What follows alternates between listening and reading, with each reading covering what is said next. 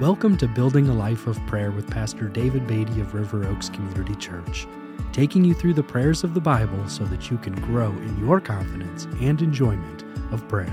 Thank you for joining me today as we talk about building a life of prayer by the study of prayer everywhere in Scripture.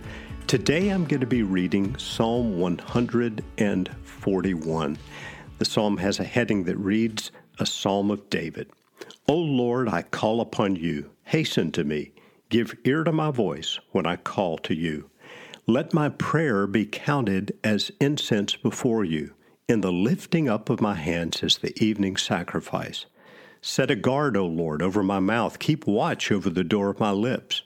Do not let my heart incline to any evil, to busy myself with wicked deeds in company with men who work iniquity, and let me not eat of their delicacies. Let a righteous man strike me. It is a kindness. Let him rebuke me. It is oil for my head. Let not my head refuse it. Yet my prayer is continually against their evil deeds. When their judges are thrown over the cliff, then they shall hear my words, for they are pleasant. As when one plows and breaks up the earth, so shall our bones be scattered at the mouth of Sheol. But my eyes are toward you, O God, my Lord. In you I seek refuge. Leave me not defenseless. Keep me from the trap that they have laid for me and from the snares of evildoers.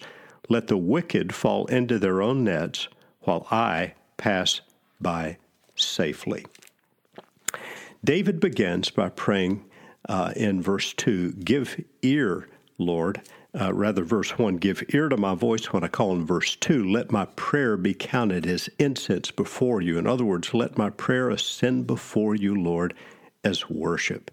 Then he prays for God to guard and guide him. And I think he gives us in this psalm some great verses to pray for ourselves. In verse 3, he says, Set a guard, O Lord, over my mouth. Keep watch over the door of my lips. And this is a good verse for us to pray for ourselves if we have difficulty controlling our speech. Verse 4 is a verse in which David prays for God to guard his heart. Do not let my heart incline to any evil. And then in verse 5, he prays for God to uh, allow him to have godly discipline. Let a righteous man strike me, it is a kindness. Let him rebuke me, it is oil for my head.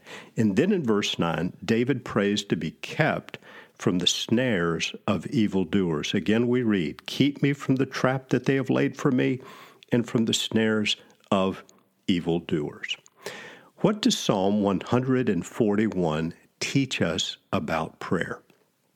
I think the psalm is a prayer of devotion and dependency upon God, and it reminds us that it is always good to express our dependence upon the Lord when we pray.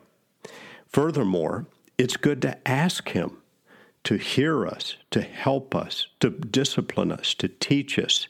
It's good to ask Him to set a guard over our mouths and to protect our hearts from being inclined to evil. It's good to ask God to discipline and teach us in the right way and to protect us from the snares of the evil one. Would you join me as we pray about these things today? Father, we come to you in the name of our Lord Jesus Christ, and we express our faith in you, our trust in you, and our complete dependence upon you. Would you help us to live our lives today in ways that please you? Would you set a guard over our mouths so that we would only speak words that are in accord with your will and your ways? Would you let our hearts incline toward you and toward worshiping you? Protect us from being drawn to evil and evil things. Father, would you discipline us and teach us so that we would walk faithfully with you?